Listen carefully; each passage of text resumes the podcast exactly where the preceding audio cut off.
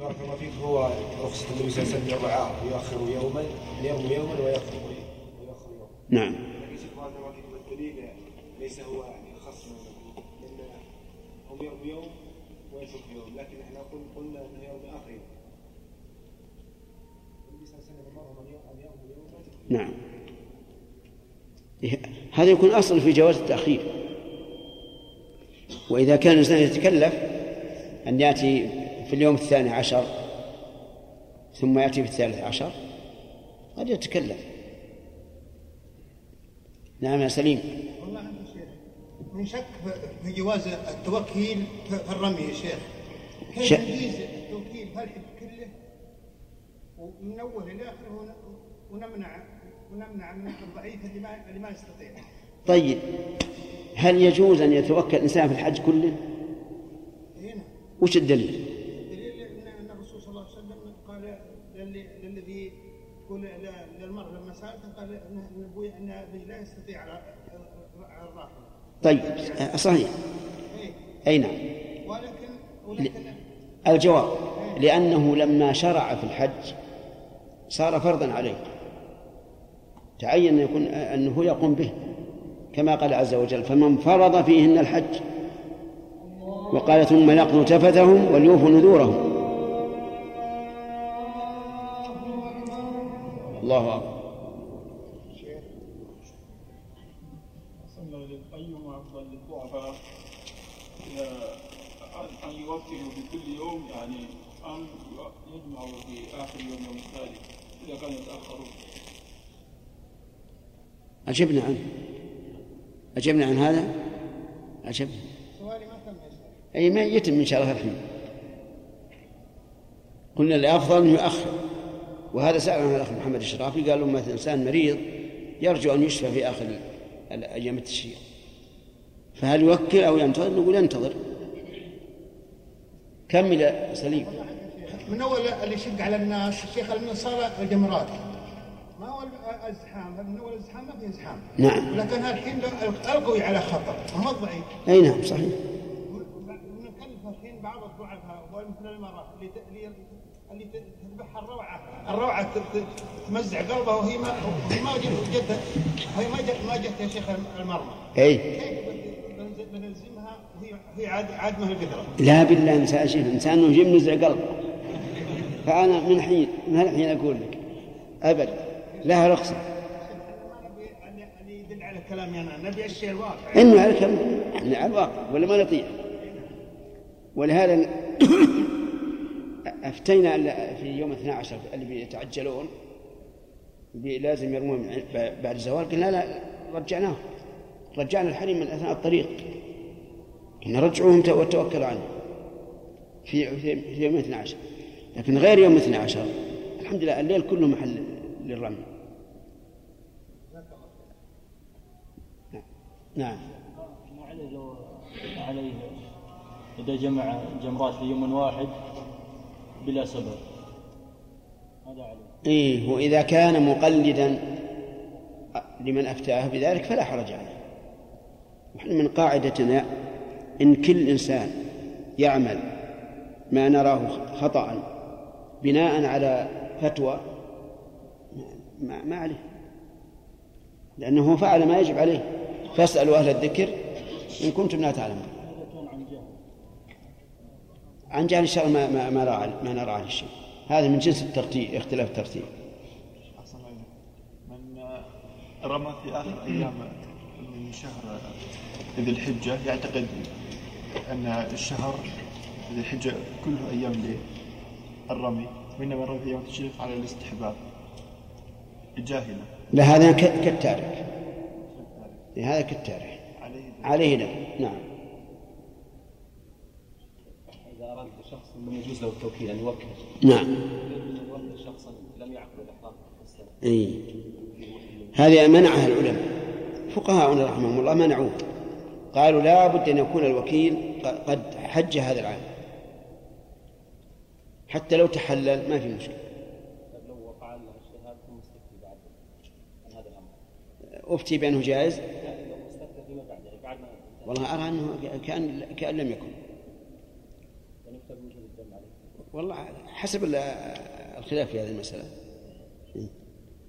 يجي واحد يخلي العامل يقول ارم عنه وهو لا أحرم بالحج ولا شيء.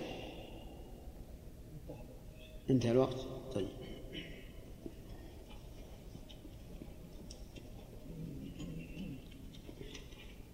بسم الله نعود. يقول رحمه الله ويرتبه بنيته.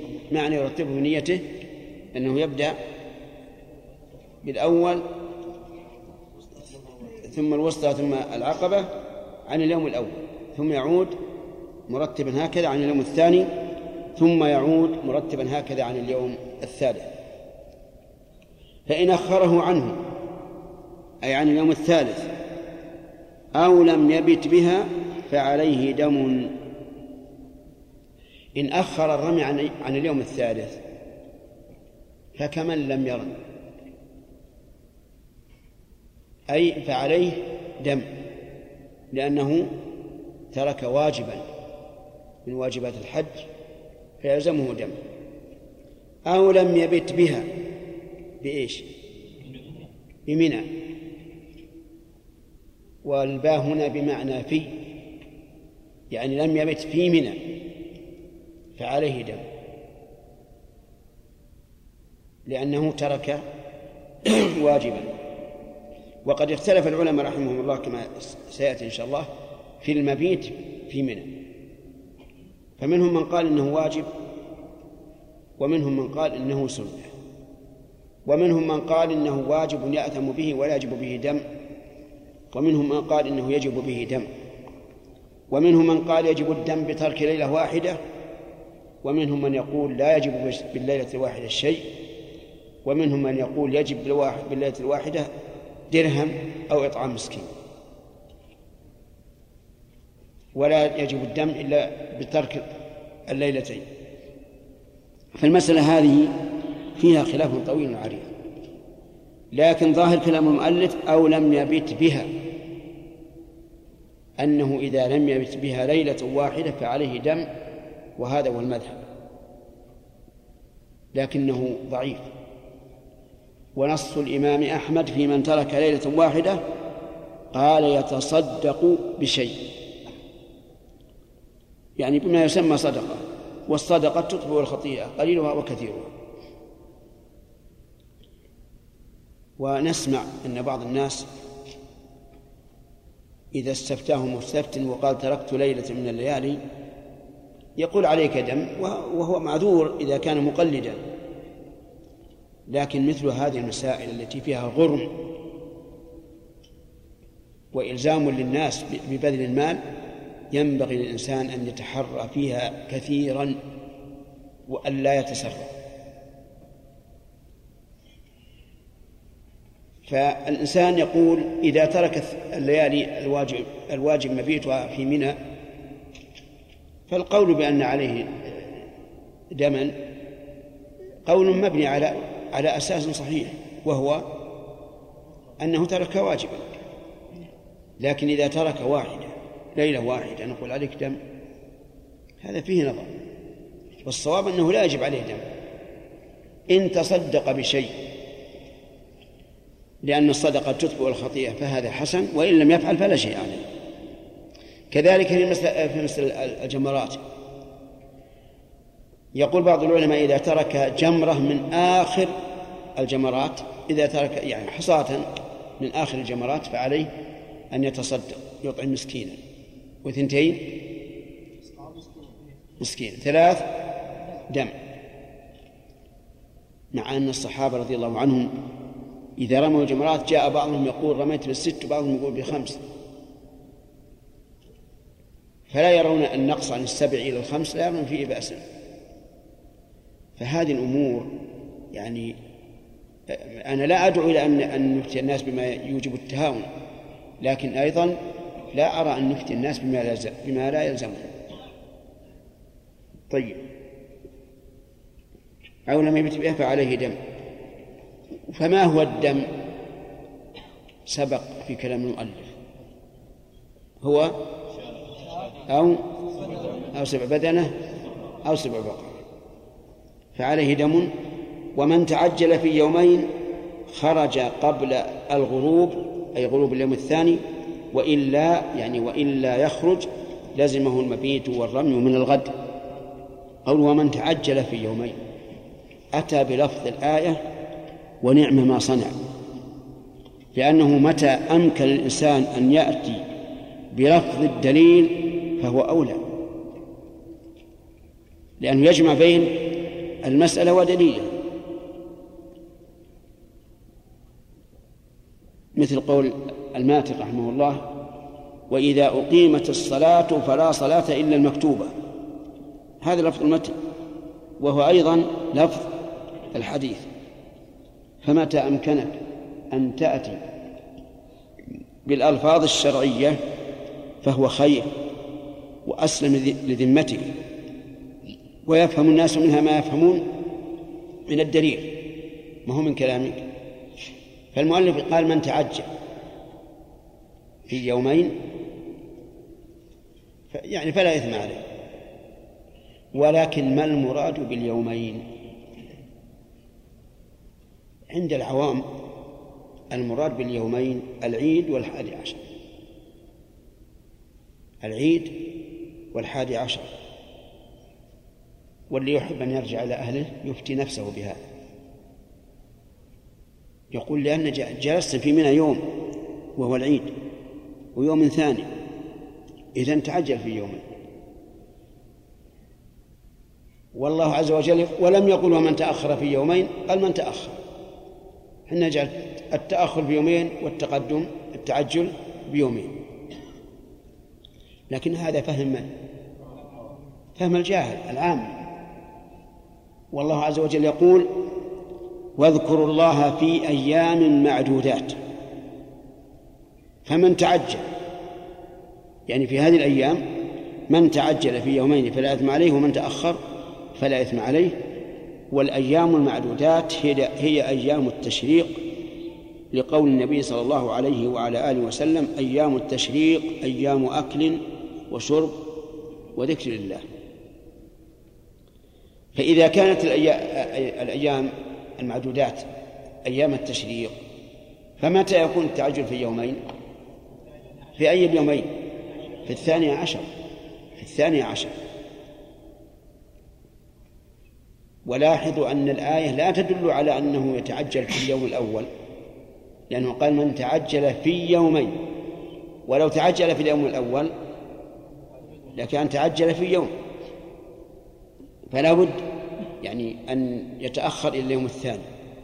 لا أقول لا يقول قائل إن في للظرفية. والله تبارك وتعالى جعل اليومين ظرفا. والظرف يستوي أول وآخر نقول لا. إن الله قال في يومين فلو تعجل في اليوم الأول لكان تعجل في يوم.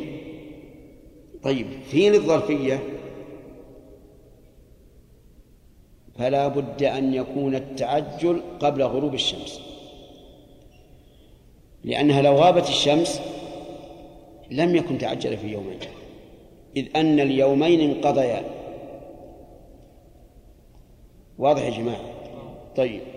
يقول ما فمن تعجل في يومين خرج قبل الغروب. أي قبل غروب الشمس. خرج منين؟ من منى. وإذا خرج قبل غروب الشمس فقد تعجل. فلو رجع بعد ذلك إلى منى هل يلزمه أن يبيت ويرمي من الغد؟ نقول ما دام الرجل نوى إنهاء العبادة وأنه متعجل فإذا رجع فلا بأس. لكن ما رأيكم لو تحيأ؟ لما رمى جمرة العقبة عند غروب الشمس. وهو مثلا وهو أمير على حملة مثلا. رمى جمرة العقبة. وقال نويت التعجل. خطأ خطوة مع أنه ما يحتاج إلى الخطأ لأن جمرة العقبة ليست من منى. ثم ثم رجع وجلس مع أصحابه. هل يجوز هذا أو لا يجوز؟ الإنسان يتردد في هذا. يعني في تحتاج إلى تأمل. هل نقول إن الله أطلق وأنه لو رجع فقد تعجل؟ أو نقول إن إن الله أراد عز وجل أن ينهي المكث في منى؟ وهذا الرجل خطأ هذه الخطوة من أجل أن لا يلزم نفسه بالمكث والرمي من الغد فنقول لمن كان يريد أن يبقى مع مع الحملة إلى اليوم الثالث عشر نقول لا تحرم نفسك لأن التأخر أفضل. فلا تتحيل على التعجل ولا تحرم نفسك من الخير فإنك إذا بقيت في منى بعد أن نويت التعجل تبقى بلا عبادة. أو لا؟ وإن نويت التأخر بقيت بعبادة فتحرم نفسك. يقول رحمه الله خرج قبل الغروب وإلا لزمه وإلا يعني وإلا يخرج قبل الغروب لزمه وظاهر كلامه رحمه الله أنه إذا لم يخ... إذا تأخر عن الغروب ولو لمشقة الخروج قبل الغروب فإنه لزمه المبيت. مثال ذلك رجل هدم خيمته وحمل متاعه أو حمله على رأسه ونزل يريد أن يرمي ويمشي ولكن حبسه حابس حبسه المسير تزاحم السيارات أو أو تزاحم الناس عند الجمرات فعجز أن يرمي قبل الغروب وقدر على الرمي بعد الغروب. فهل نقول يرمي ويستمر؟ أو نقول يبقى. ظاهر كلام المؤلف أنه يبقى لأنه يعني مطلق.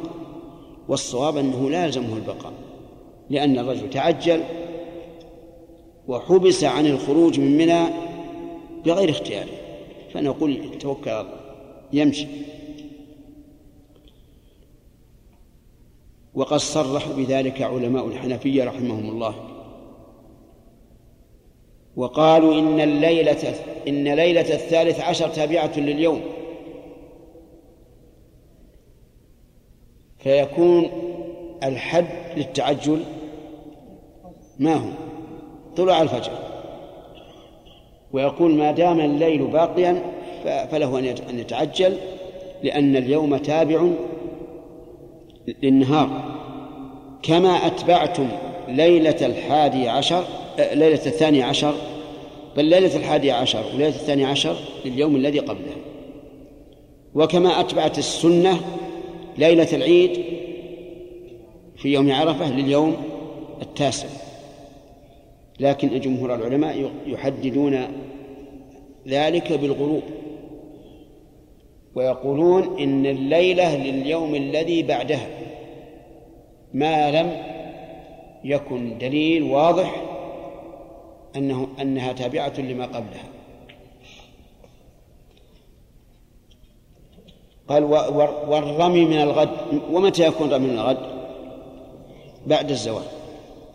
يكون الرمي من الغد بعد الزوال فيرمي وينهي الحج. فإذا أراد الخروج من مكة يعني بعد انتهاء النسك كله إذا أراد الخروج من مكة لم يخرج حتى يطوف للوداع. قول لم يخرج يعني تحريما ولا ولا ولا كراهة؟ تحريما. لحديث ابن عباس رضي الله عنهما قال أمر الناس أن يكون آخر عهدهم بالبيت إلا أنه خفف عن الحائض.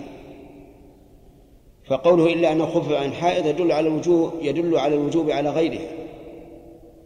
لأنه لو كان غير واجب على غيرها لكان خفيفا على كل الناس لأن ما لا يجب ليس الإنسان ملزما به فله تركه. فالصواب أن طواف الوداع واجب. وقد عكس بعض الأئمة رحمهم الله فقال طواف الوداع سنة وطواف القدوم واجب مع أن السنة تدل على العكس. بدليل حديث عروة بن مضرس فإن الرسول صلى الله عليه وسلم لم يقل هل طفت للقدوم. طيب لم يخرج حتى يطوف للوداع. نعم. ونشوف مؤلف.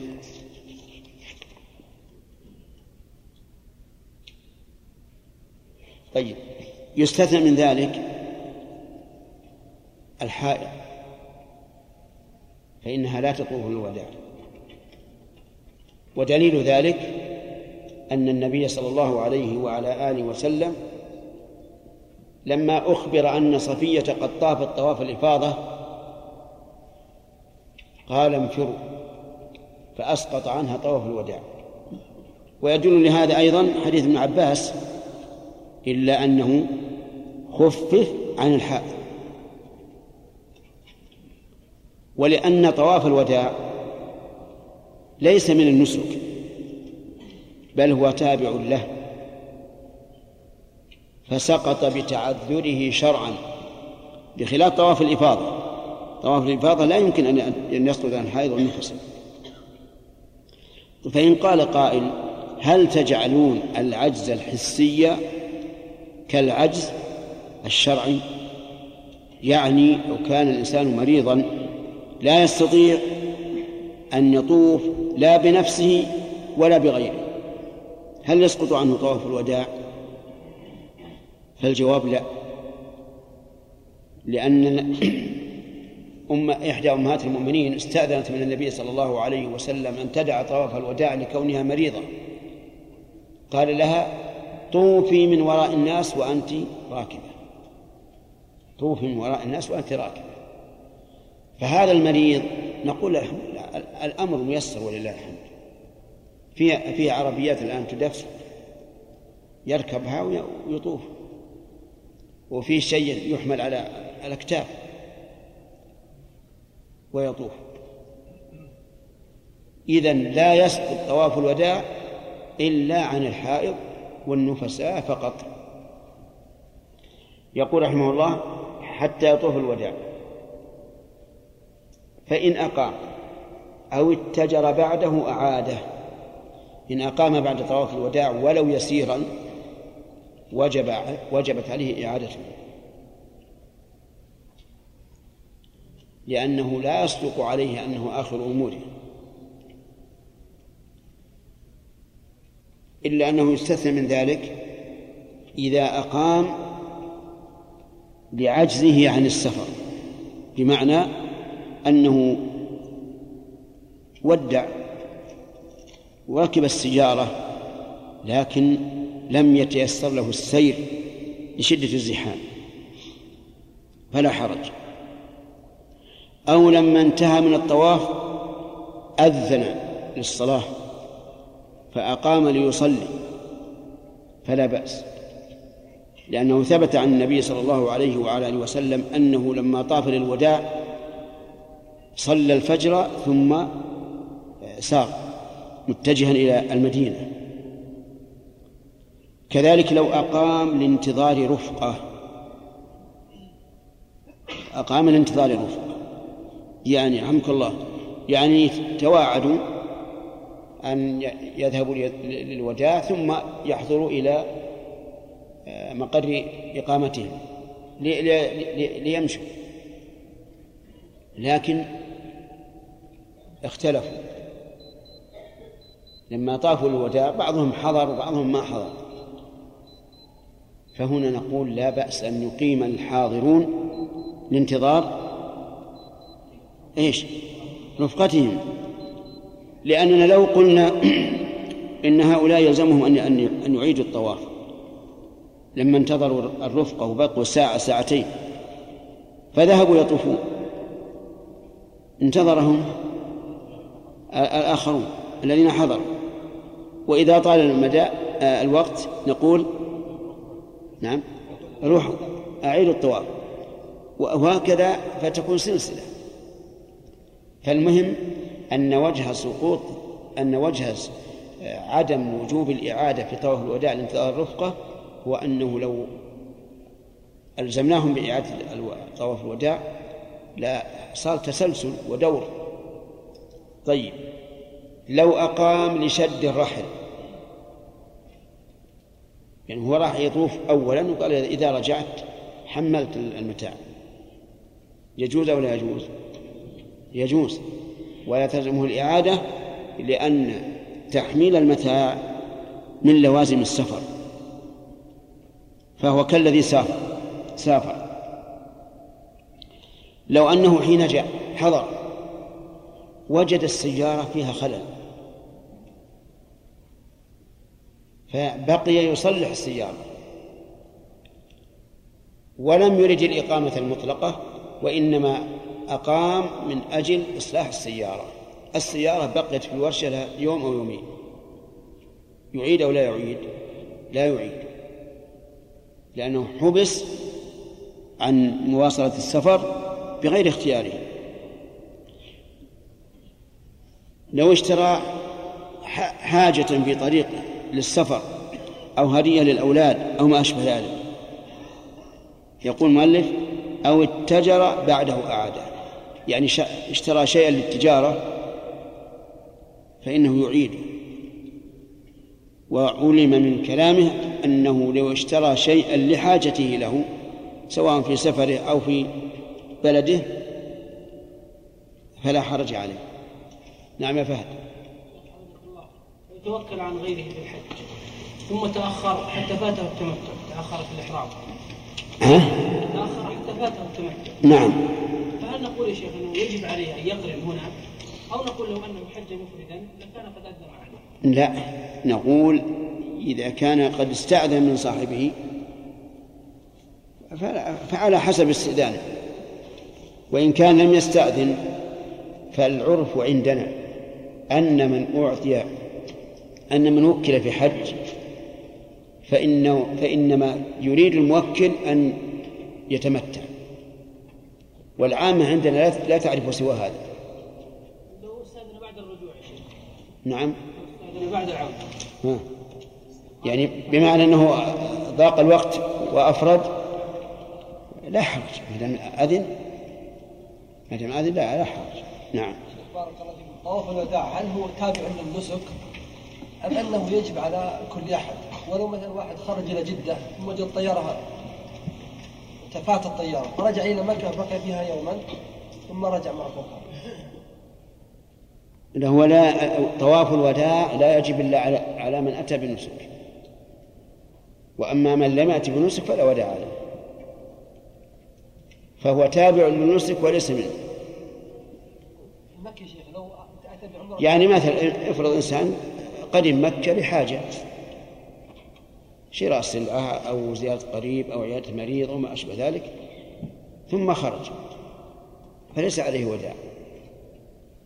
هل يا شيخ لو واحد مثلا أتى بعمرة ثم بقي معاه سنة نعم. أراد الخروج أي نعم.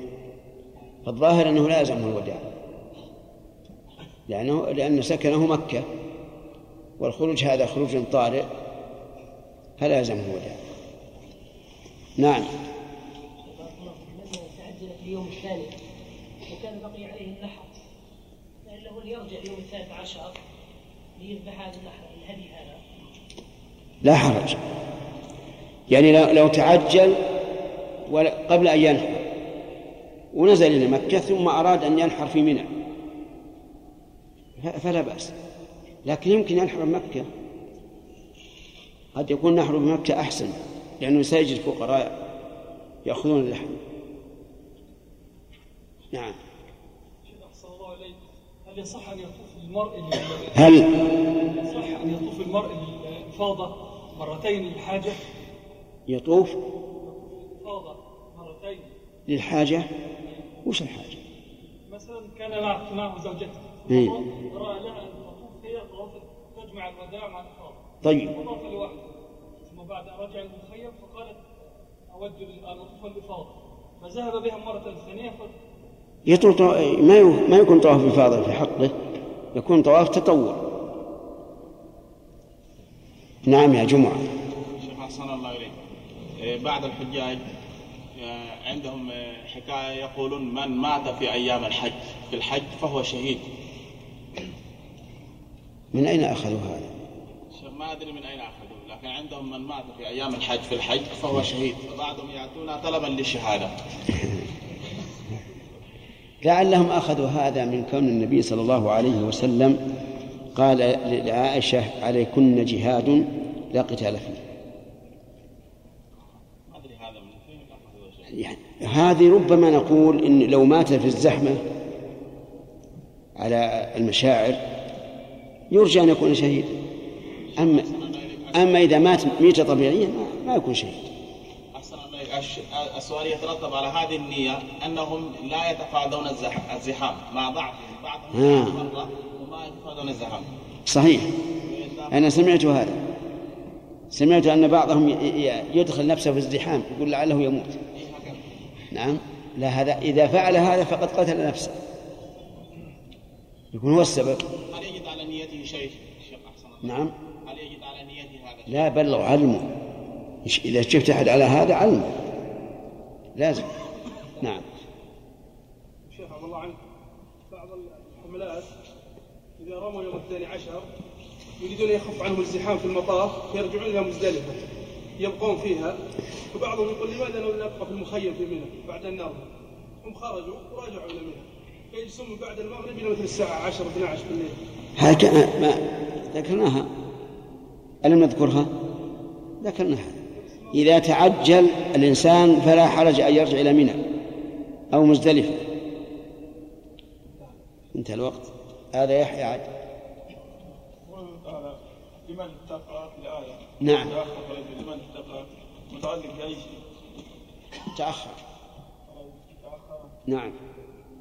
يعني كأنهم والله أعلم فيما سبق يتأخرون لأشياء أخرى إما افتخارا أو ذكرا لأمجاد آبائهم أو ما أشبه ذلك فقال لمن اتقى؟ يعني فمن تأخر تقوى لله عز وجل فلا إثم عليه ومن تأخر إلى غير ذلك فعليه الإثم بحسبه. آدم آدم قرين يحيى. خمس دقائق. ها؟ نعم. الشيخ أحسن الله إليك. بالنسبة لمن ودع البيت وأراد أن يخرج لكنه متعب. متعب. نعم متعب. وأراد أن ينام شوي ويستريح ثم راح ما يخرج ينام شوي. آخر مكة. إي ما ينام شوي ثم إذا استيقظ يعيد الطواف.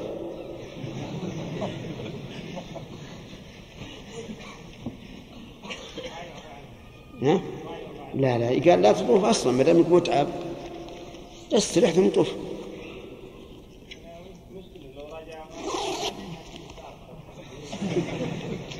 لا بد من هذا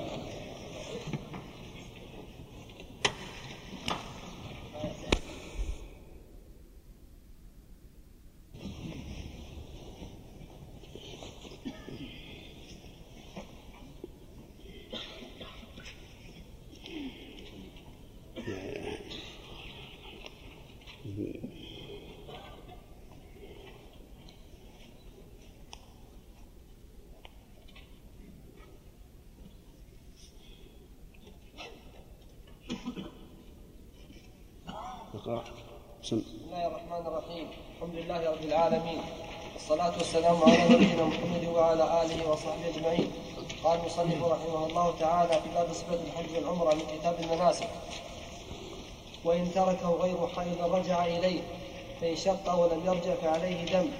وإن أخر طواف الزيارة فطافه عند الخروج أجزع عن الوداع ويقف غير, ويقف غير الحائض بين الركن والباب داعيا بما ورد. وتقف الحائض ببابه وتدعو بالدعاء. وتستحب زيارة قبر النبي صلى الله عليه وسلم وقبر صاحبيه.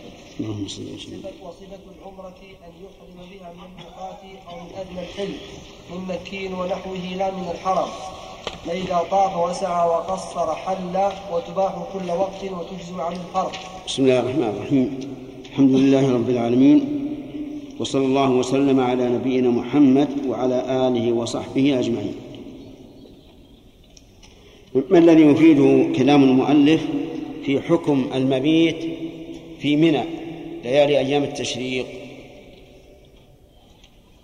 يفيد أنه واجب. كيف عرفت ذلك؟ أو لم يبت فيها فعليه دم من إيجاب الدم على من لم الدم على من لم يبس ولا يجب الدم إلا للترك. واجب. طيب. ما هو الدليل على وجوب المبيت في منى. ليالي أيام التشريق. فعل النبي صلى الله عليه وعلى آله وسلم. لو قال قائل مجرد الفعل لا يدل على الوجوب.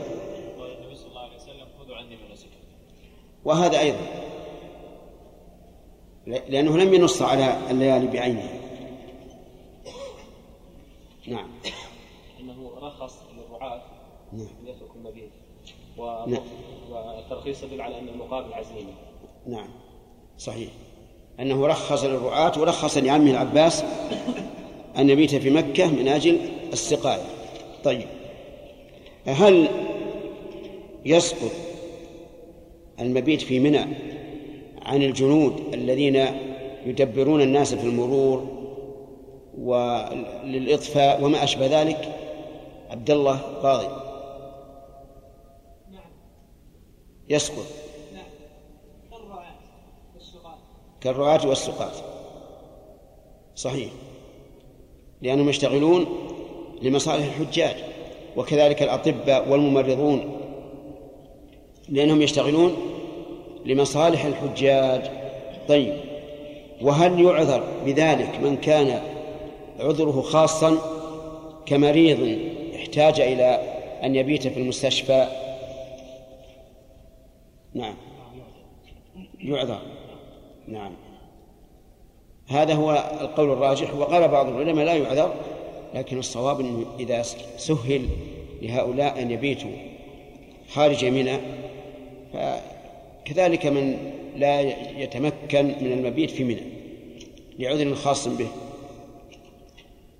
لو امتلأت منى ولم يوجد بها مكان إيش تقول يا يحيى؟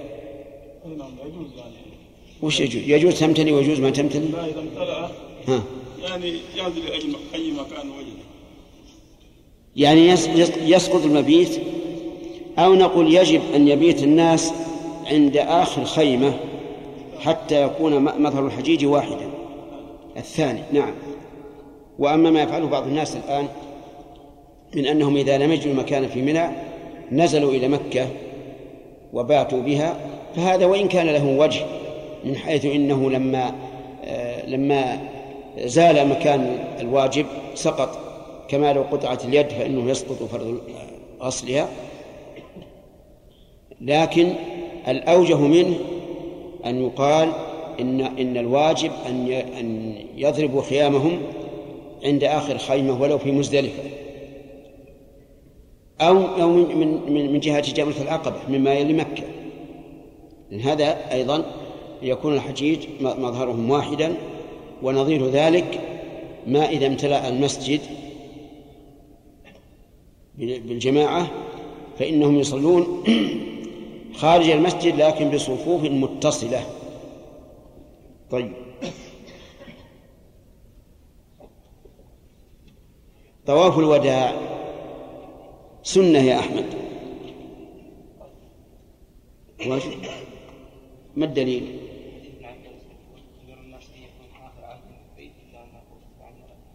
وجه الدلالة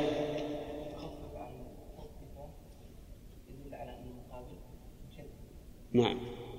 لما خفف عن الحائض دل على أنه على غيرها مشدد لا, لا, لا يرخص فيه وأيضا حديث أم سلمة لما قالت إنها مريضة قال طوفي من وراء الناس وأنت راكبة. طيب لو قال قائل إنه لا يجب مبيت في مزدلفة ولا في منى ولا رمي جمرات ولا طواف ولا سعي لأن النبي صلى الله عليه وسلم قال لعروة بن مضرس من صلى صلاتنا هذه من. أو قال من, شهد صلاتنا هذه ووقف معنا حتى ندفع وقد وقف قبل ذلك بعرفة ليلا أو نهارا فقد تم حجه وقضى تفثه لو قال لو استدل واحد بهذا الحديث على سقوط ما بعد عرفة. نعم. أن التمام قد يكون ركن وقد يكون تمام الشيء قد يكون ركن قد يكون واجب قد يكون سنة؟ لا. هذا لا- لا بأس لكن ما ما يتوجهون. س- سليم. نعم.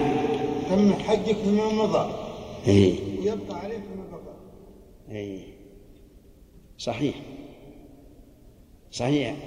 هو لأن الرجل يسأل عن إيش؟ عن الوقوف بعرفة. فقال فقد تم حجه أي باعتبار ما مضى مما سألت عنه. وإلا فلا يمكن لأحد أن يقول إنه يسقط الطواف بالبيت. لأن الطواف بالبيت طواف الإفاضة ركن بإجماع المسلمين. ولا يمكن لأحد أن يدعي أنه أن الحج يصح بدونه. فيكون معنى الحديث أن أنه جواب عن سؤال خاص. فيكون تم حجه باعتبار باعتبار ما مضى. طيب. قال المؤلف رحمه الله رحمه الله في بقية الكلام على طواف الوداع وإن تركه غير حائض رجع إليه. رجع إليه منين؟ إذا ذكر قرب مكة أو علم وكان جاهلا بالأول فإنه يرجع إليه يرجع إليه ويطوف فإن شق عليه الرجوع بأن يكون مع رفقة لا يمكن أن يتخلف عنه أو آه لم يرجع تعمد ألا يرجع فعليه دم. ونزيد أمرا ثالثا إذا بعد عن مكة إذا بعد عن مكة فإنه لا يرجع. لازمه الرجوع ولو رجع لم يسقط عنه الدم. كما لو سافر حتى إذا وصل نصف الطريق وهو من أهل القصيم. ندم. أنه لم يكن طاف للوداع ثم رجع. نقول لا لو رجع لا يسقط عنه. لأنه بمفارقة مكة ولا يكون مفارقا لها إلا إذا كان بينه وبينها مسافة القصر صار الدم ثابتا في ذمته. وعلى هذا فيسقط إذا شق أو مضى ولم يرجع أو تجاوز. مسافة القصر. وفهم من قول المؤلف رحمه الله فإن شق فعليه دم. أنه ليس الإنسان مخيرا بين أن يقوم بالواجب أو يذبح عنه فدية كما يظنه بعض الجهال. بعض الجهال يقول وقفت بعرفة ونزلت إلى مكة وطفت طواف الإفاضة والسعي وبقي عندي المبيت في مزدلفة وفي منى ورمي الجمار وطواف الوداع. أذبح عشر ذبائح ما هو أربع؟ هل هذا جائز؟ الجواب لا ليس بجائز لأن المسألة ليست مسألة تخيير. لكن مسألة أنه إذا فات الواجب ولم يمكن تداركه فإنه يفتى بدم. وبعض الجهال يظن أنه مخير ولهذا تجد يقول أنا ما, ما يهمني أتجاوز الميقات بلا إحرام ومتى شئت أحرمت والمسألة سهلة أذبح فدية نقول ما هي ما صحيحة لكن إذا فات الواجب ولم يمكن تداركه فحينئذ نلزمه بالفدية. وهكذا بقية الكفارات المعاصي. ليس معناها أن الإنسان مخير بين فعل المعصية مع مع الكفارة أو تركها. فلو قال قائل أنا لا يهمني أن أجامع زوجتي في نهار رمضان وأعتق رقبة. رجل أغناه مغنيها قد أغناه الله عز وجل وهو حديث عهد بالزواج ولا يشبع رغبته في الليل ويقول لا يهم. يجامع كل يوم في رمضان ويقول المسألة إيه؟ كفارة. ثلاثين رقبة ما ما, ما تهمنا هل هل هذا جائز؟ ليس بجائز. ولهذا يجب أن ننبه العوام وبعض طلبة العلم الذين علمهم قاصر أن هذه الكفارات والفداءات ليس معناها أن الإنسان مخير بين أن يفعل المعصية أو يترك الواجب ويفعل هذه الفدية. بل إذا فات الأمر ولم يمكن تداركه فالفدية. أفهمتم بارك الله فيكم؟ طيب. يقول فعليه دم. فما هو الدم؟ سبق. ما هو شاة؟ أو سبع بدنة أو سبع بقرة فإن لم يجد فصيام عشرة أيام على المشهور من المذهب والصواب أنه إذا لم يجد سقط عنه لأنه لا دليل على أن آه، الهدي له بدل. يقول رحمه الله وإن أخر طواف الزيارة فطافه عند الخروج أجزأ عن طواف الوداع. إن أخر طواف الزيارة. ما هو طواف الزيارة؟ هو طواف الإفاضة طواف الحج. وكان الأفضل أن يكون يوم العيد. ويجوز في أيام التشريق.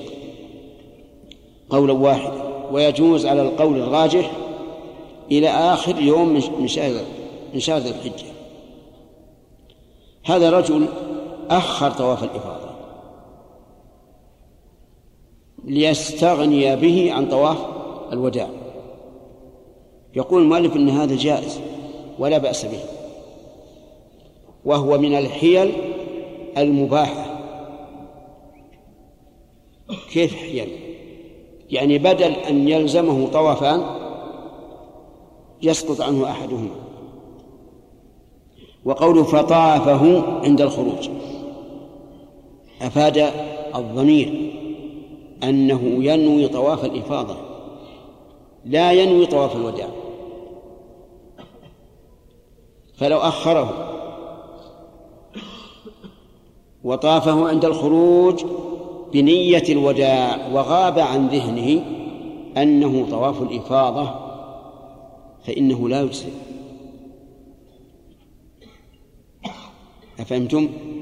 لأن المؤلف يقول طافه أي أي طاف طواف الزيارة. عند الخروج أجزع عن الوداع.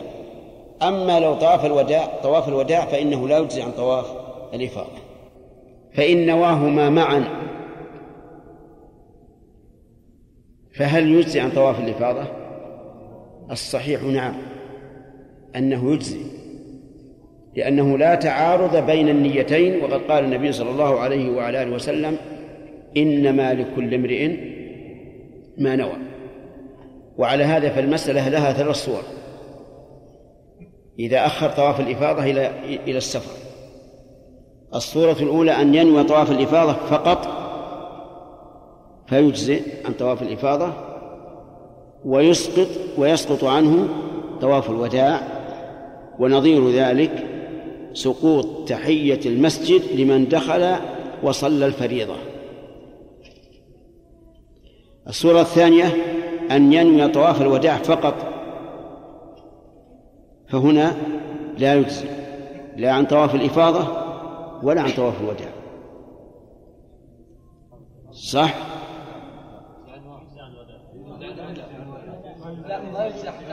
لا يجزي لا عن طواف الإفاضة ولا عن طواف الوداع. أما عن طواف الإفاضة فلأنه لم ينوي وأما عن طواف الوداع فلأن من شرط طواف الوداع أن يكون بعد استكمال النسك.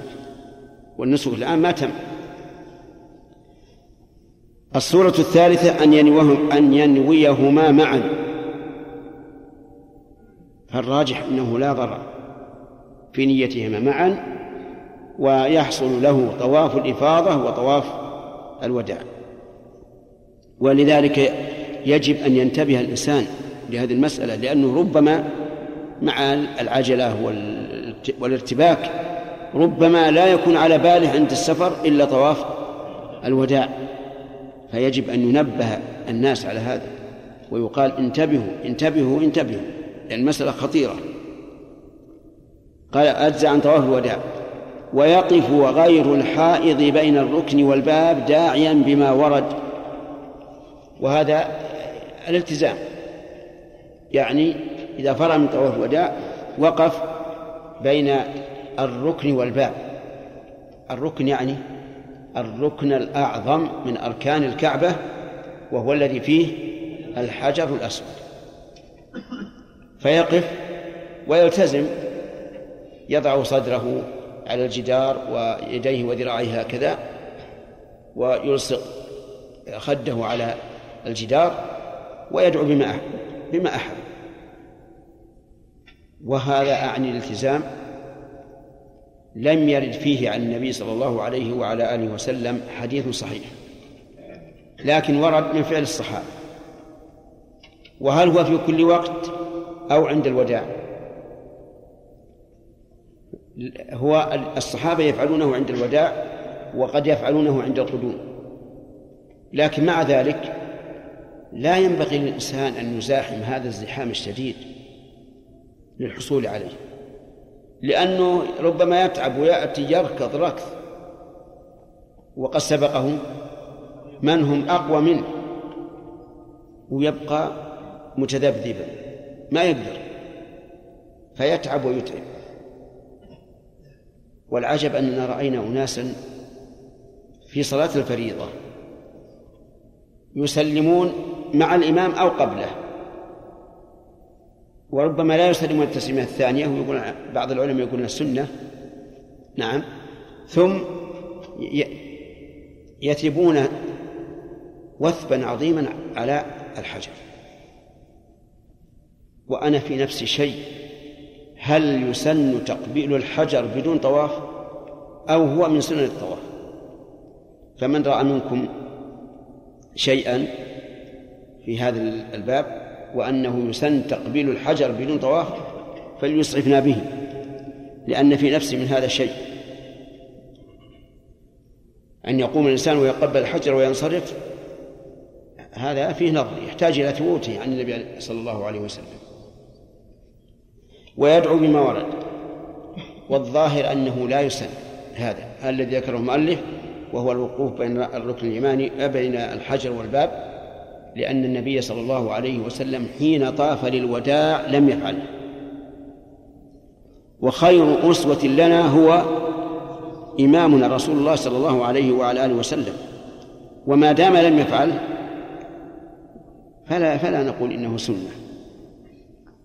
قال و و وتقف وتقف الحائض ببابه أي باب المسجد وتدعو بالدعاء. يعني الحائض ما لا تدخل المسجد معروف. إلا مارة بشرط أن لا أن بشرط أن تأمن من تلويث المسجد. لكن يقولون رحمهم الله تقف بباب المسجد لتشاهد الكعبة وتدعو بالدعاء. وهذا يحتاج إلى إلى دليل. يحتاج إلى دليل. إن وجد دليل على هذا فعلى العين والرأس وإن لم يوجد فلا قبول ولكن لم يوجد هذا. إن النبي صلى الله عليه وعلى آله وسلم لم يأمر حائضا أن تقف عند باب المسجد وتدعو بل قال انفروا. لما قيل له إن صفية رضي الله عنها قد أفاضت قال انفروا ولم يقل تذهب إلى إلى باب المسجد. مع دعاء الحاجة إلى بيانه لو كان مشروعا. فالصواب أن الحائض من بيتها إلى إلى رحلها. ولا حاجة تذهب إلى المسجد لأنه لا دليل على ذلك. وتقف الحائض ببابه وتدعو بالدعاء. وبهذا انتهى الكلام على صفة الحج والعمرة. واعلم أن أن كل ما ذكرناه فإنه مبني على ما نعلمه من الأدلة. ومع هذا لو أن إنسانا اطلع على دليل يخالف ما قررناه فالواجب اتباع الدليل. الواجب اتباع الدليل. لكن هذا جهد المقل نسأل الله أن يعلمنا وإياكم ما ينفعنا. ثم قال رحمه الله وتستحب زيارة قبر النبي صلى الله عليه وسلم وقبري صاحبيه. قوله تستحب بعد ذكر الوداع قد يفهم منه أن من كمال الحج بعد الوداع أن يزور قبر النبي صلى الله عليه وسلم وقبر صاحبه. ولكن هذا المفهوم ليس مرادا.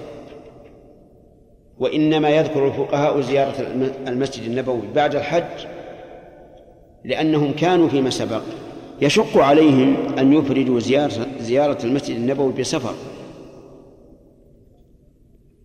والحجاج إذا جاءوا إلى مكة يسهل عليهم أن يذهبوا إلى إلى إيش؟ إلى المدينة فمن ثم صار الفقهاء رحمهم الله يذكرون الزيارة زيارة المسجد النبوي عقب ذكر الحج. يقول مالك رحمه الله تستحب زيارة قبر النبي. ظاهره أنه أن أنه تشد الرحال لزيارة قبره أي قبر النبي صلى الله عليه وعلى آله وسلم. لأنه قال تستحب زيارة قبر بعد ذكر الحج.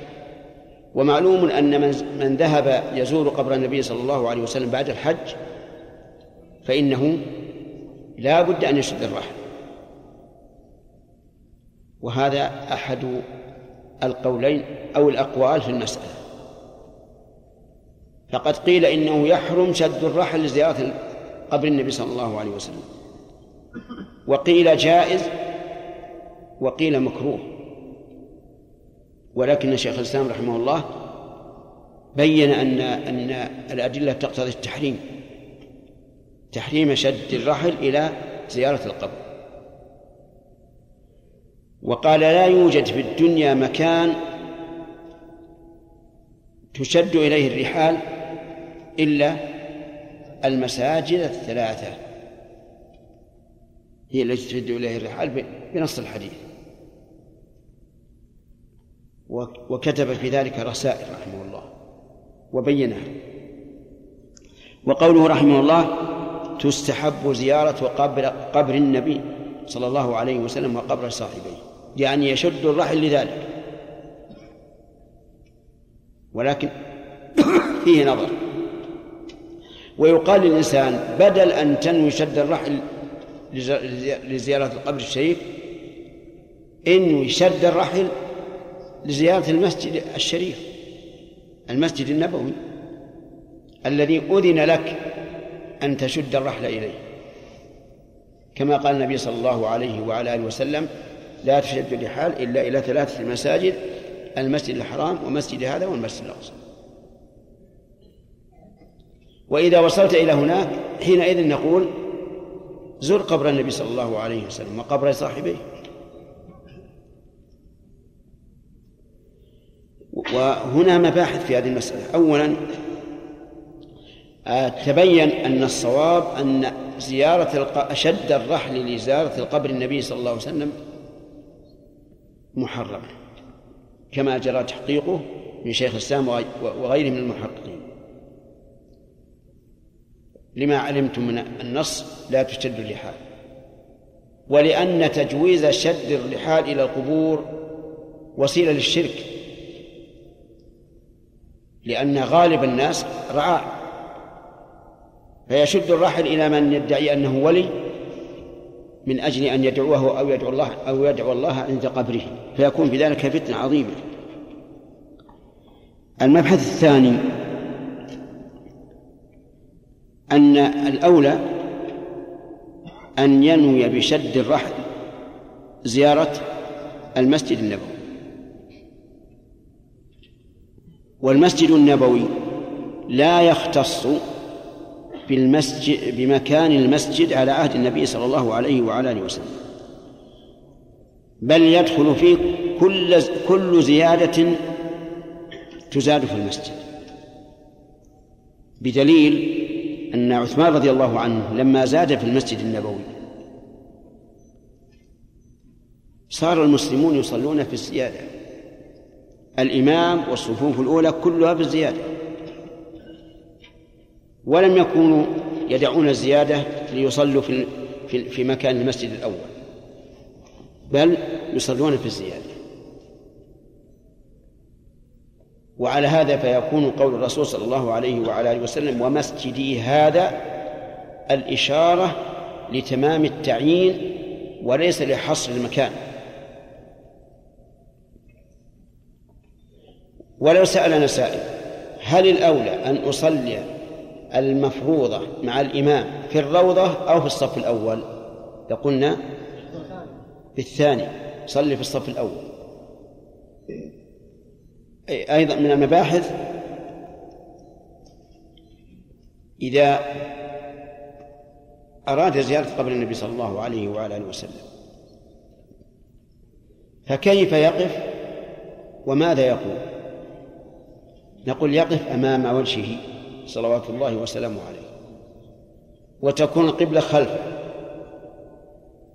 ويسلم عليه بما علمه أمته عليه الصلاة والسلام وهو السلام عليك أيها النبي ورحمة الله وبركاته ويثني بالصلاة عليه والبركة عليه ثم يخطو خطوة عن يمينه ليكون مقابل وجه أبي بكر رضي الله عنه. فيسلم عليه. السلام عليك يا خليفة رسول الله ورحمة الله وبركاته. اللهم ارض عنه واجزه عن أمة محمد خيرا. ثم يخطو عن يمينه خطوة ليقف أمام وجه عمر رضي الله عنه. فيقول السلام عليك يا أمير المؤمنين ورحمة الله وبركاته. رضي الله عنك وجزاك عن أمة محمد خيرا. وانتهى. انتهى. فماذا يصنع بعد ذلك؟ ينصرف يخرج مع الباب. ولهذا الصحيح أنه لا يسن الوقوف للدعاء ولو استقبل الإنسان القبلة واستدبر القبور الثلاثة. بل ينصرف. كما كان ابن عمر رضي الله عنهما يفعل ذلك. أيضا هل وقوفنا في المكان الذي هو مكان زيارة هل يعد زيارة حقيقة أو لا؟ حقق شيخ الإسلام رحمه الله أنه ليس زيارة حقيقة. لأن الزيارة الحقيقية أن يقف عند القبر أمامه والقبر مكشوف. وهنا لا يتمكن من هذا. لأن القبر داخل جدران ثلاثة. ولهذا خفف بعض أهل العلم في زيارة النساء للقبور الثلاثة. وقالوا إن ذلك ليس بزيارة حقيقية. تلقينا ذلك من شيخنا عبد الرحمن السعدي رحمه الله ورأيناه في كلام شيخ الإسلام ابن تيمية صريحا بأن هذا ليس الزيارة الشرعية لأن بين الإنسان وبين القبور جدران ثلاثة لكنها عرفا تسمى تسمى زيارة. أيضا من المباحث في زيارة المدينة هل هناك شيء يزار غير المسجد النبوي والقبور الثلاثة؟ نعم البقيع. فقد كان النبي صلى الله عليه وعلى آله وسلم يزور البقيع ويدعو لهم بالدعاء المعروف. فيسن للإنسان أن يزور البقيع. وفي البقيع أحد الخلفاء الراشدين عثمان بن عفان. وقبره معروف. وما عداه من القبور فليست معروفة وإن كانت مشهورة عند الناس أن هذا قبر فلان هذا قبر مالك وهذا قبر آل البيت وما أشبه ذلك لكن الإنسان ما يتيقن. أما قبر عثمان فإنه معروف لأنه قد جعل له طريق يصل إليه. ودفن هناك بعيدا لأنكم تعلمون أنه استشهد في فتنة. فدفنوه ليلا بعيدا خوفا من الخوارج الذين خرجوا عليه أن يستخرجوه من قبره ويمثلوا ويمثلوا به. رضي الله عنه. هناك شيء ثالث يزار وهو مسجد قباء الذي أسس على التقوى. وضده مسجد الضرار الذي أسس على الفسق والمعصية. هذا المسجد معروف والحمد لله فإذا تطهر الإنسان في بيته وخرج إليه وصلى فيه ما شاء الله صار كمن أدى عمره. فيسن الخروج إلى مسجد قباء. إن كان الإنسان في المدينة فكل سبت. وإن كان مستدرقا لها فحيث ما تيسر. وكان النبي صلى الله عليه وعلى آله وسلم يخرج إليه كل يوم سبت. ويصلي فيه. وإنما كان يخرج بعد يوم السبت لأنه بعد الجمعة التي عظم فيها المسجد النبوي. فصار من الحكمة والمناسبة أن يخرج يوم السبت لتعظيم مسجد قباء. لأن الله تعالى قال في مسجد الضرار لا تقم فيه أبدا لمسجد أسس على التقوى من أول يوم أحق أن تقوم فيه. فيه رجال يحبون أن يتطهروا والله يحب المطهرين. فيه أيضا رابع وهو شهداء أحد. فإنه ينبغي للإنسان أن يخرج إليهم كما فعل النبي صلى الله عليه وعلى آله وسلم ويسلم عليهم بالسلام المعروف في زيارة القبور. وما سوى ذلك من المزارات فلا صحة له. ولا يسن زيارته تسن زيارته. لعدم صحته تاريخيا ولعدم ثبوته شرعيا. في شيء يسمونه إيش؟ مساجد سبعة ومسجد غمامة ومسجد قبلتين وما أشبه. كل هذه لا أصل لها.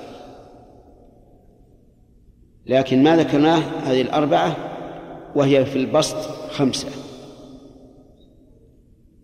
المسجد النبوي والقبور الثلاثة والبقيع وقباء وأحد. خمسة بالبسط.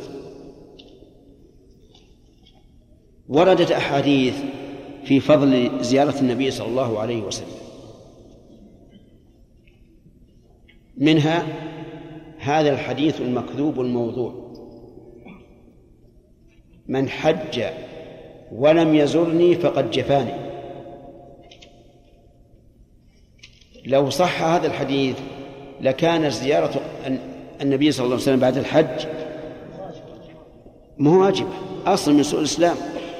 لأن جفوة النبي صلى الله عليه وسلم أي من جفاه فقد كفر. لكنه موضوع. وكل الأحاديث الواردة في فضل زيارة قبر النبي صلى الله عليه وسلم بخصوصه فإنها موضوعة مكتوبة على النبي صلى الله عليه وسلم فلا تعتمدها.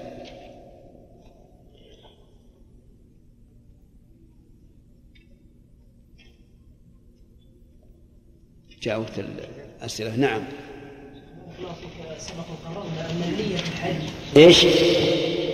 سبق وقررنا أن النية في الحج مخفف فيها إيش؟ النية في الحج نعم. مخفف فيها. مخفف فيها الذي يحج نفلا وهو لم يحج من قول فريضة ينقلب هذا إلى فريضة نعم.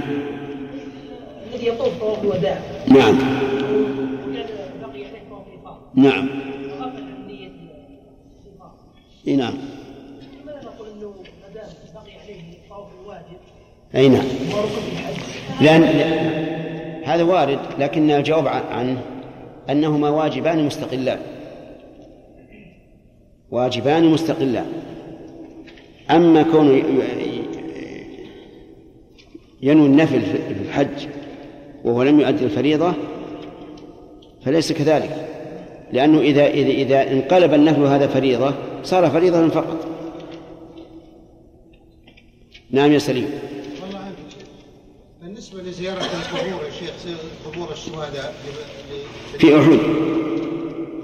أرى من من من ما ما استحضر. ورأيت أنه أن طالب أن صاحب العلم المعروف أنه لا يزره إلا خ- حد سووا فتنة فيها سووا أهل أهل ال- ال- المدينة أهل السيارات بالخصوص والمزورين يدورون يدورون فيها التجارة. والناس اللي يجون من من خارج ي- يحطونه مثل الفريض مثل المريض نعم. وإذا خيف هذا أن الناس يعتقدون أنها فرض فينبغي لمن لمن هو قدوة لا يزورها في وقت زيارة الناس. لكن كون نجزم بهذا ونقول لا أهل العلم لا يزورونها ما نستطيع. في صعوبة. العالم المعروف يحط حجة على على على مثل ما ما يفعلون. هو إذا قال لناس إن السنة ما هي واجب؟ الله يجزاك. الله يستر. حق قال حقه مثل البعض آمين. رجل اعتمر ولم يكن يعرف بحكم طواف الوداع. ثم تبين له القول بالوجوب.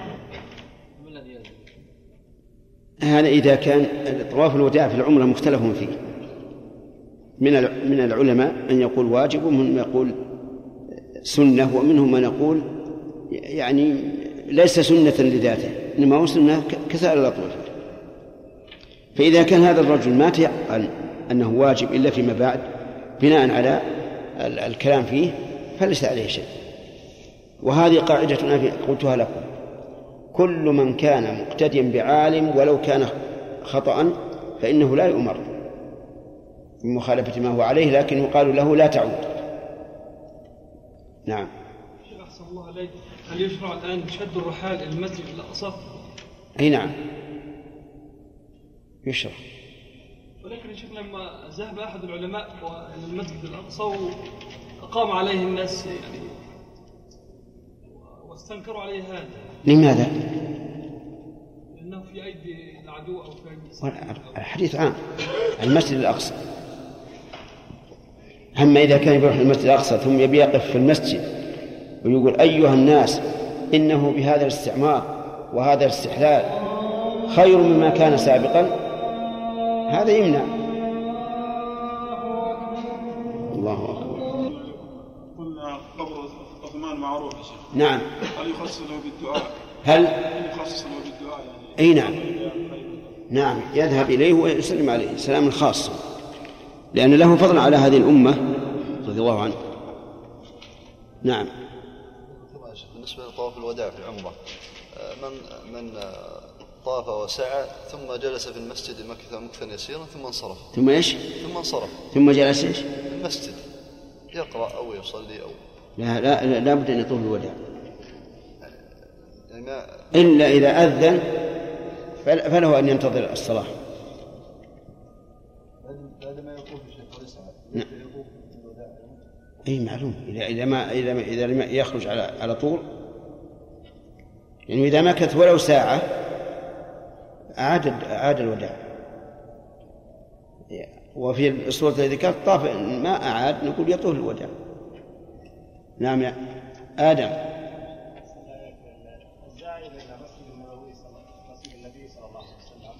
دخل صلى مع الناس وصلى على النبي صلى الله عليه وسلم المسجد وراح يعني هل يقال له من المستحب أن تذهب إلى قبر النبي صلى الله عليه وسلم وتسلم عليه الكفاية يكتفى بهذا لا شك. يعني إذا سلم على الرسول صلى الله عليه وعلى آله وسلم وهو في أقصى المسجد يكتفى بهذا. لكن حسب العرف أنه إذا ذهب إلى المسجد كان أشد تعظيما. نعم. لا. الذي نرى أنه في الحج ولا في العمرة إلا من خرج من العمرة بانتهائها. يعني طاف وساعة وقصر وركب سيارته ورجع هذا ما حج ما يحتاج.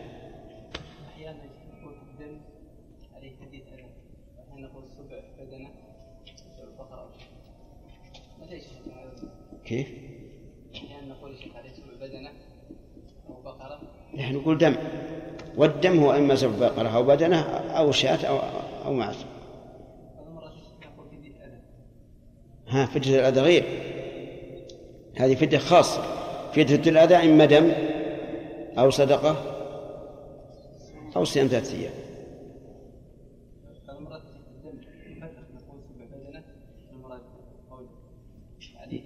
لا نقول المراد بالدم كل ما ذكره الفقهاء فهو واحد من ثلاثة. إما بعير إما سبع بعير أو سبع بقرة أو شاة. نعم. أيهما الأفضل في بالنسبة لطواف الوداع والإفاضة أن ي- أن ين- أن ينوي طواف الوداع يعني أن ينوي طواف الإفاضة أو أن ينويهما جميعا؟ إيه. لأن يتطوف الإفاضة أحسن. أحسن لأن بعض العلماء يقول إذا نواهما جميعا لم يصح. نعم. محمد نهار شيخ جزاك الله خير. آه، بالنسبة للرعاة الذين رخص إيش؟ الرعاة الذين رخص لهم الرسول صلى الله عليه وسلم في الرمي. نعم. وصورة رميهم يعني ما ما يقتضي صورة رميهم لأنهم لم- لما رموا يوم لما رموا يو- يوم العيد خرجوا للمرعى وتركوا يوم الحادي عشر. ورموا الثاني عشر. يوم الثاني عشر يعني يومين. ها؟ تعجل تعجل في يومين أو تأخر ورموا الثالث عشر نعم. الآن قلنا أن إذا ترك تعمد ترك الواجب. مثل لما يجاوز الميقات أن هذا لا يجوز. فهل لو فعله متعمد هل يصح حجه؟ إي نعم يصح حجه ما دام أحرم يصح حجه. يا شيخ ما نقيس على واجبات الصلاة؟ لا ما تقص عليه لأن الحج من خصائصه أن أن فعل المحظور فيه لا يبطله نعم ها؟ نعم؟ طيار. رجل طيار حج وفي يوم العيد أو في اليوم الثاني يعني اليوم الأول من أيام ميناء طلب عن طريق مرجع هل يقاس عليه مثل الرعاة؟ أو إنه يوجب عليه ذنب ترك المبيت في أعمال الحج؟ أو إنه يأخر إلى اخر شهر الحج؟ يأ- يأخر الطواف إلى آخر شهر الحج ما في مشكلة. الطواف ما عليه إشكال لكن المبيت والرمي. المبيت يفوت بوقته. فإذا كان دعاه لمصلحة عامة فهو كالرعاة. وإذا دعاه لمصلحة خاصة إيه لكن العمل إيش؟ عمل يجيب ركاب ويروح بركاب؟ نعم. ما ما ما هو عذر. هذا لأن الركاب اللي بي بي يخدمهم ليسوا هم ليسوا الحجاج. انتهى الوقت؟ نعم. نستمر. قال المؤلف رحمه الله تعالى وصفة العمرة أن يحرم بها من الميقات أو من أدنى الحل من مكي ونحوه العمرة هي إحرام وطواف وسعي وحلقة وتقصير. أفعالها قليلة. ولكن من أين يحرم؟ نقول إن مر بالميقات أحرم منه. قالوا من مكة أو بعد. لأن النبي صلى الله عليه وعلى آله وسلم وقت المواقيت وقال هن لهن ولمن أتى عليهن من غير أهلهن ممن يريد الحج أو العمرة. وقوله أو من أدنى الحل قيده. قال من مكي ونحوه طيب ما بين الميقات ومكة؟ من أين يحرم؟ يحرم من مكانه. ما بين الميقات ومكة يحرم من مكانه. إذا كان في مكة يقول رحمه الله من أدنى الحل. يعني خارج حدود الحرم. وحدود الحرم والحمد لله الآن مبينة موضحة عليها علامات. فلننظر لو خرج إلى مزدلفة يحرم منها أو لا؟ يحرم؟ ليش ما يحرم؟ لأنه من الحرم. لو خرج إلى عرفة يحرم منها لأنها من الحل. خرج إلى التنعيم يحرم منه إيه؟ يحرم منه طيب الآن مكة وصلت التنعيم ولو وصلت؟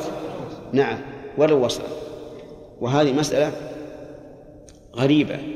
رجل له بيت على حد الحرم في التنعيم. نصفه خارج الحرم ونصفه داخل الحرم. الصيد في نصفه الذي داخل الحرم وخارجه حلال. فيقال بيت رجل جمع بين الحل والحرم هو غريب وتصويره سهل ما, ما في مشكلة. طيب وقعت وقعت حمامة على الشرفه شرفة الغرفة التي داخل حجر الحرم ووقعت أخرى على شرفة الغرفة التي خارج الحرم. الأولى حرام لا يجوز قتلها. والثانية حلال يجوز صيدها. لأنها الحد معلوم. طيب إذا يقول المؤلف رحمه الله من مكي ونحوه. يعني نحو المكي الذي كان في مكة وليس من أهلها كالآفاق. هذا يحرم من أدنى الحل. ولا يجوز أن يحرم من مكة. ودليل ذلك أن عائشة رضي الله عنها لما أرادت أن تحرم بالعمرة أمرها النبي صلى الله عليه وسلم أن تخرج مع أخيه عبد الرحمن إلى إلى التنعيم. مع أن خروجها فيه مشقة لأنه كان ليلا ولو كان يجوز ولو كان يجوز لمن كان بمكة أن يحرم بالعمرة منها لأمرها أن تحرم من مكانها من الأبطح لأنه أيسر لها وأسهل. فلما لم يكن كذلك علم أنه لا يجوز أن يحرم من في مكة بالعمرة إلا من خارج الحرم أي من الحل. فإذا قال قائل ما الجواب عن قوله في الحديث الصحيح؟ حتى أهل مكة من مكة. نعم. فإن لا الحديث ممن أراد العمرة ممن أراد الحج والعمرة ومن كان دون ذلك فمن حيث أنشأ حتى أهل مكة من مكة. نقول هذا عام. ودلت السنة بنطق الذي نطق بهذا الحديث أنه لا إحرام للعمرة من مكة. فيحمل قوله حتى أهل مكة مكة على على الحج. وبذلك يلتئم الحديثان. ثم هناك دليل في نص في المسألة وهو قصة عائشة. ولا يغني يعني ولا يدفع هذا هذا الاستدلال أن يقول القائل إن مكة ليست من أهل مكة إن عائشة ليست من أهل مكة. نقول ها هم الصحابة رضي الله عنهم ليسوا من أهل مكة وأحرموا بالحج من مكة. لم يؤمروا أن يخرجوا إلى الحل كما أمرت عائشة أن تخرج إلى الحل. ولأن العمرة زيارة والزيارة لا بد أن يفد الإنسان إلى المزور. ولا وفود إلى إلى الحرم إلا إذا أحرم من الحل. ولا من الحرم كما قال لا من الحرم يعني لا يجوز أن يحرم بها من الحرم. فإذا طاف وسعى وقصر حل. وإن حلق بدل التقصير حل من باب أولى. لكن عمرة المتمتع إذا كان قريبا من وقت الحج الأفضل فيها التقصير. وهو الذي أمر به النبي صلى الله عليه وعلى آله وسلم أصحابه في اليوم الرابع من ذي الحجة. قال وتباح كل وقت. أما الحج فله وقت مخصوص. قال الله عز وجل الحج أشهر معلومات. أما العمرة فتباح كل وقت. لكن على المشهور من المذهب بشرط أن لا يحرم بها على الحج. أن لا يحرم بها على الحج. ولذلك قالوا رحمهم الله القران أن يدخل الحج على العمرة لا أن يدخل العمرة على الحج. وخالف في ذلك أصحاب الشافعي رحمهم الله وقالوا يجوز أن يدخل العمرة على الحج. ويصير قارنا. طيب تباح كل وقت. هل تباح في يوم العيد؟ أما الحج نعم. يجوز في عيد الأضحى أن يأتي بعمرة. أما للحاج فلا. إلا إذا تحل التحلل الأول. فإنه يجوز أن يأتي بعمرة. لأن إحرامه بالحج حينئذ إيش؟ ناقص. تحلل من أكثر المحظورات. ولهذا عبر صاحب الفروع لما ذكر نص الإمام أحمد في من جامع بعد التحلل الأول أنه يأتي بعمرة أو أو كلام نحو هذا قال فدل على أنه لو أحرم بعد تحلله الأول صح. ولكن هل يشرع هذا أو لا؟ الجواب لا يشرع. لكنه لا يمنع. قال وتجزئ عن الفرض. يعني تجزئ في أي وقت عن الفرض. فأفادنا رحمه الله أن العمرة فريضة وهو كذلك وقد سبق في أول المناسك. فإذا اعتمر في أي وقت ليل أو نهار رمضان أو غير رمضان فإنها تجزي عن الفرض. ولكن هل لها أوقات فاضلة؟ نعم. في رمضان تعدل حجه كما صح عن النبي صلى الله عليه وعلى آله وسلم. والصحيح أنها عامة. خلافا لمن قال إن هذا الحديث ورد في المرأة التي تخلفت عن النبي صلى الله عليه وسلم في الحج فقال لها عمرة في رمضان تعدل حجة معي. فإن بعض العلماء قال هذا خاص بهذه المرأة يريد أن يطيب قلبها ولكن الصواب أنها عامة. وتسن أيضا في أشهر الحج وهي شوال وذو القعدة وذو الحجة. لأن النبي صلى الله عليه وعلى آله وسلم خصها أي أشهر الحج بالعمرة. وقد تردد ابن القيم رحمه الله أيما أفضل العمرة في أشهر الحج أو العمرة في رمضان. ولكن الظاهر أن العمرة في رمضان أفضل لقوله تعدل حجه. وأن النبي صلى الله عليه وعلى آله وسلم كرر العمرة في أشهر الحج لتزول عقيدة أهل الجاهلية الذين يعتقدون أن العمرة في أشهر الحج من أفجر الفجور. جاهليته. هذه عصبية. يقول ما يمكن تعتمر في أشهر الحج علشان الناس يأتون في غير أشهر الحج إلى مكة فيحصل ارتفاع اقتصادي. ولكن الراجح أنها في رمضان أفضل من أشهر الحج. ثم قال المؤلف رحمه الله تعالى وأركان الحج الإحرام والوقوف وطواف الزيارة والسعي. أربعة. أركان الإحرام أربعة. أركان الحج أربعة. الأول الإحرام. وسبق أن الإحرام هو نية النسك وليس لباس ثوب الإحرام. فلا بد أن ينوي النسك. لو أحرم بدون نية النسك يعني لبس الثياب ولكن لم ينوي لم يصح. حج لا بد من نية النسك.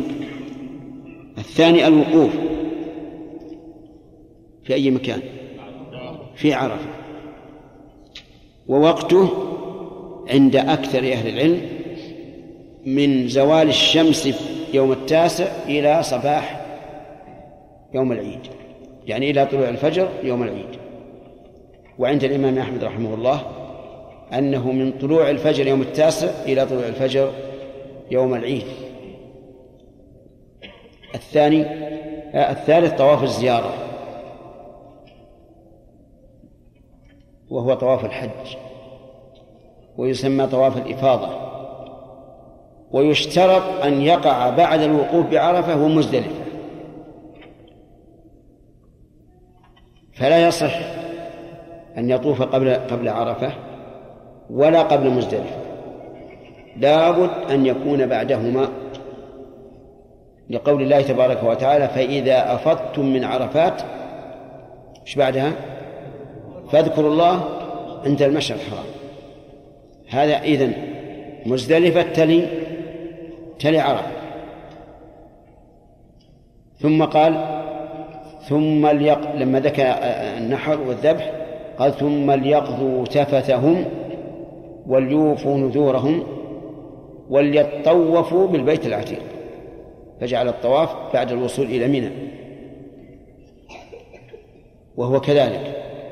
وعليه فيشترط لصحة طواف الإفاضة أن يكون بعد الوقوف بعرفة وإيش؟ ومزدلفة وعليه فلو أن الإنسان انطلق من عرفة إلى مكة ليطوف.